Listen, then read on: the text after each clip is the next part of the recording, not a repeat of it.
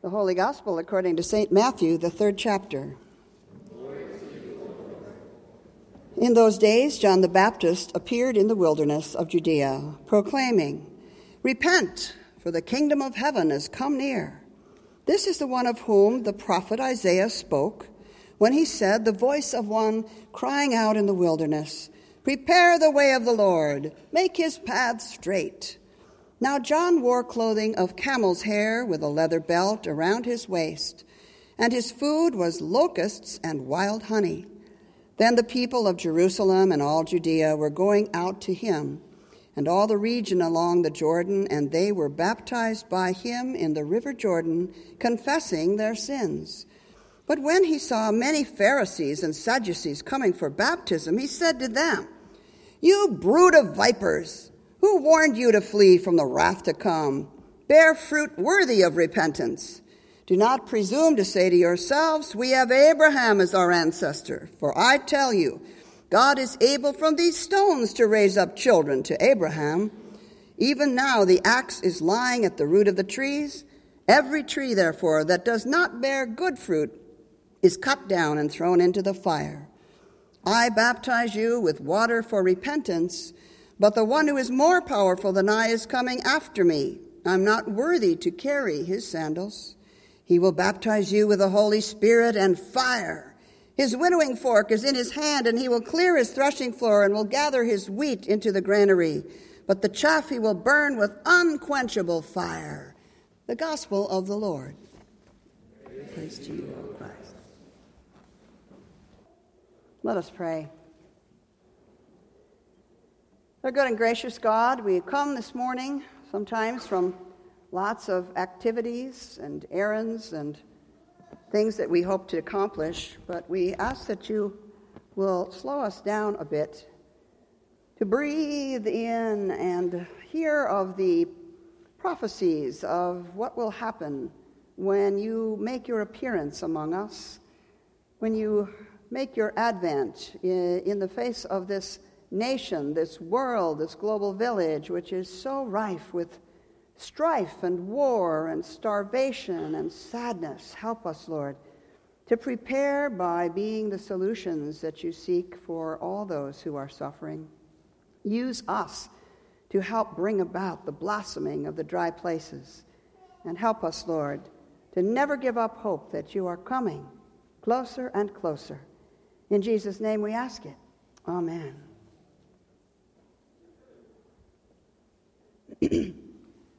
well, now they say that most preachers have just about one theme that they preach on at all times. Oh, maybe different denominations will have different kinds of emphases, but still basically one focus. You know mine? I bet most of you do. By now, did you say social justice? Bingo, if you did, you're right.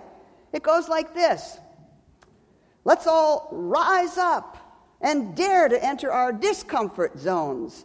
Find a source of suffering or inequity in education or health care or safe and warm housing. And let's all work together and give generously eh, to overcome any racism, any sexism, hunger, malaria, and any kind of fear of welcoming strangers and refugees to our world. Doesn't Christ Himself call us to be his change agents. Change agents with grace and hope in our broken world. So let's fix it. Amen. That's it, pretty much. I love, therefore, that this morning Isaiah uh, has a famous and eloquent prophecy in chapter 11. He describes the advent of the peaceable kingdom, as I said in the children's sermon, a peaceable kingdom that will blossom as a new king comes to rule. A king filled with the spirit of the knowledge and fear of the Lord, unlike the kings that have left Israel dry and abandoned over the last many, many centuries. A faithful king who will advocate for the poor and protect the meek so, not just people, but all creation, the leopards and the lions and the mice, will even be transformed and will exist together as soulmates. But then it says, and a little child shall lead them. Oh, we need to stop here a minute. It says, a little child shall lead them. To know, to know me now is to know that I've had no children of my own. I've barely ever changed a diaper. Yes, hard to imagine, or maybe it isn't. I had never babysat growing up because I was the baby. And basically, I am insecure and out of touch in this arena. And yet, there is wonder and amazement in my world experience right now. Recently, since the summer outdoor worship services, if you have been there, you may have noticed a teeny weeny little blonde girl, barely two years old, who seeks me out all the way down in the front pew. She would predictably come to find me in the front row, and I was sure she was looking for someone else maybe Keith, because he has all the children and he knows pretty much what to do with all of them. But it seemed she was focusing on me, and she would stop and go, like she'd seen I don't know what, but I was a big sugar cane or something. And um, I would look at her, and she would giggle, and she would not leave my side. It was so peculiar. She indeed has become uh, a regular at this particular behavior. Uh, every Sunday that she's here, she, I find her somewhere or she finds me. And it's just unbelievable. I think, doesn't she know that I don't have a clue about this maternal stuff? What is she thinking? I'm not even a hugger by nature. Many of the staff are aware of that. Um, but I do love to hold babies for baptisms. Not too much longer, but I can do the baptism. But the Spirit, in the first years that I was at Trinity, the choir would just lean forward when I had a baptism because as soon as the baby was handed to me, it screamed and yelled and was just so out of sorts, and they would wait to see what I would do. So I would let the parents keep the baby, and then I would just baptize it kind of from a distance. So I've, I've grown a little more in that particular way. But, um, but this little one has helped me in so many ways because I love picking her up now. She helps me shake hands at the door or in the line outside. And um, last week, she was in the back row, and I was waiting in the back there, and her mother, you know, saw her looking back. So she came to me. I picked her up, and I put her on my shoulder, and I just stood there, and she fell asleep right on my shoulder immediately. And I thought, wow, this is pretty good stuff. Livy, I know, Livy, this is old hat to you. But, you know, and all you parents, you've been here and done that. I know, I know. But, um, but this is all kind of a growing edge for me late in life. So she makes me feel honored. She makes me feel responsible and humbled and vulnerable. And, but above all, the connection we have now is a gift a gift. It's why many of us are also, you could confess, watching the Hallmark movie station most every night this last few weeks. Maybe the guys aren't quite as drawn to it, but don't, you know, don't turn it off. And every plot is exactly the same, isn't it? I mean, we know the ending before the movie starts. It's going to be this overworked business executive with lots of money and his business or her business, now they've added the women executives on the line, is taken to a humble setting, a cute little Christmas village where the lights are lit and there's candy cane and gingerbread cookies, and everybody is very relaxed and graceful. And they discover real love in a humble setting. How? Finally, the movie gets around to them opening up their hurts and disappointments in life and finding that one who is gracious accepts them just the way they are, idiosyncrasies and limitations and they are vulnerable, but it brings about a new beginning for them. And frankly, Hallmark has got the recipe. They know what it means to be human. This and every Advent season, our Faith Stories homework is also about making a connection with others and with those outside of our circle of comfort and convenience. And it takes time and effort. And so often, because we can afford it, we buy stuff and go shopping and give a gift in that way because we are so busy and it's more efficient and it's less sticky. When in fact, taking time for a deeper conversation, understanding, hearing someone else's issues, people put up such fronts in our life about everything being okay. Well, underneath, as you know, the saying, the duck, for instance, metaphor, you're paddling like crazy just to stay afloat. What if we tapped into those areas in our conversations more often in the Advent preparation with each other? Conversations when we really say we understand each other's situation. It's satisfying soul food, and it's what Christ calls us to do. God knows we thrive on community, on being loved, and He came, in fact, to make it all possible.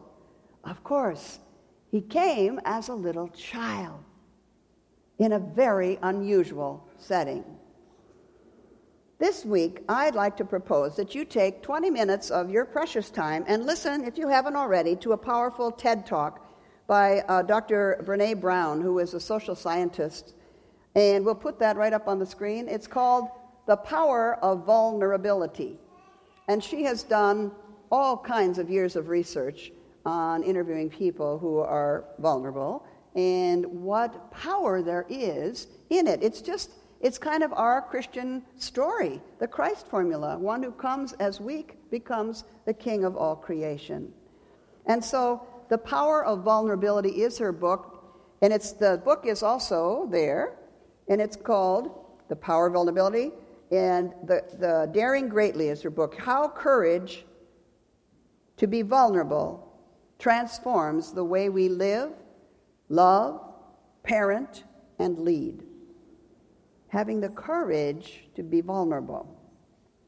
In her TED talk, Dr. Brown reminds us of the social worker's mantra, which is lean into the discomfort. Don't avoid it, but lean into the discomfort, especially in your own life. She sought counseling herself at one point, she says, for her need to make things that are messy not messy. She's a control freak, she said. I wanted to come in and clean up everything, make it fine. And she liked to be in control, of course, of her own life and most of her clients. But shame comes in our life, she says. It's what cripples us, namely when we fear connecting with others because they'll see my faults.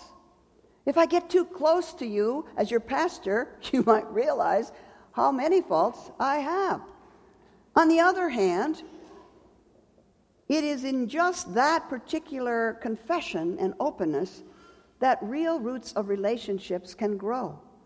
So many people think, I think we've pretty much cleared you of any of that expectation, that your pastors walk on water. And uh, I think we've done a good job of humanizing the office. But because um, somebody said, you know, you you always make mistakes at Upper Dublin. Um, there's always something that goes wrong. I said, yes, I know that. She said, but you know what? um, I'm a new member, and it makes me feel like, well, I can get up and do that too. I would feel good volunteering to go up front and lead something because you don't make it so scary. And I said, Good. I think that's a good thing. I guess that's a good thing, yeah. We opened the door. So, on the other hand, you know, if you have to have it all together, then nobody wants to do that job. But if there's room for you to be who you are and be relatable it enriches you and it makes a healthy connection. So, Dr. Brown calls a group of people who are healthy with their own vulnerabilities the wholehearteds. The wholehearteds. They are the people who know their vulnerabilities before others, and they are fine with that. They love wholeheartedly without any guarantee either for the other person to give back. She gives a classic illustration of when you're possibly dating somebody and you're getting kind of serious, and there's that awkward moment when you want to say, I love you. but you don't want to say it and let it just hang there and there's no response. But she said, the wholehearted person will say, I love you first, and they won't wait and see if you answer. It's okay. That is what they do. And they don't need guarantees. No guarantees, uh, because feeling vulnerable to them is to be really alive. They accept themselves, flaws and all, and tend to be kinder and gentler with themselves. You know these people. They have courage, too, which is to tell the story of who, uh, who they are and fully embrace their vulnerabilities. Like a child. They don't know that they have all these particular peculiarities. They just think they're fine people and they walk right up to you and say, Here I am, love me. And that is a wholehearted, healthy response. Now, apparently, advice needs to get out to a bunch more people. As Dr. Brene says, our nation, the United States of America, our nation is the most in debt, obese, addicted cohort in human history. We who have it all seem to have missed a few markers of health along the way. And she says, We cannot numb all our bad stuff. What is it? Oxycontin? That's the new drug that everybody's taking, the opioid, that everybody's drugging themselves and killing themselves by overdosing. We can't numb our stuff down like this, she says. I can't face my fears or feel my pain, is America's response. So I'm going to have a few more beers and another muffin. But warning, she said, when we numb our fears in this way by eating more and drinking more, we also numb our joy and our excitement. So let us remember this season with anticipation that God is with us every day.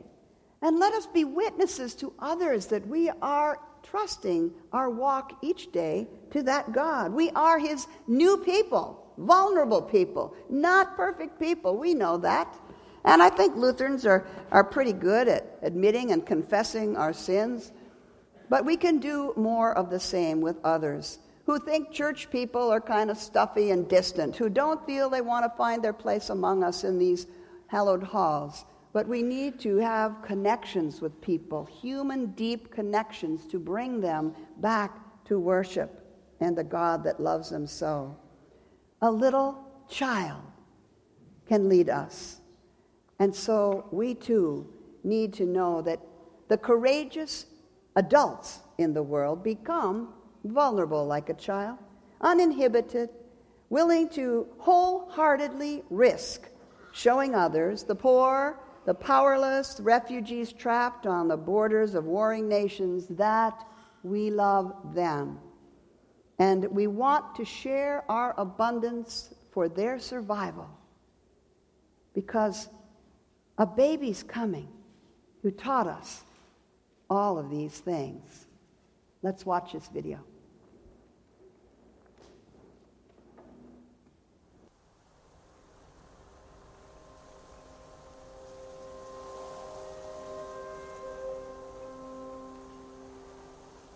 It's dark. The world lies in sin and error pining. The shadows are conspiring. But a light is coming. The Lord has been quiet for four centuries. The prophets are gone. There are no signs to see. It's silent. But let me tell you something a voice is coming. The patriarchs are long dead. The judges were traded for a bunch of crowned heads. This monarchy, though, consistently failed and misled. No system is working. But there's a new king coming. Man's dead in religion. Legalism reigns. Ceremonial acts which are just simply profane. The law is not working. But a new covenant is coming. The people are defiling the rituals God is despising. Even the priests are compromising. And the sin offerings, they're worthless sacrificing. Oh, but get ready because a lamb is coming. The temple is a den of thieves. A brood of vipers are the Pharisees. Same too for the Sadducees. They don't even know there's a new high priest coming.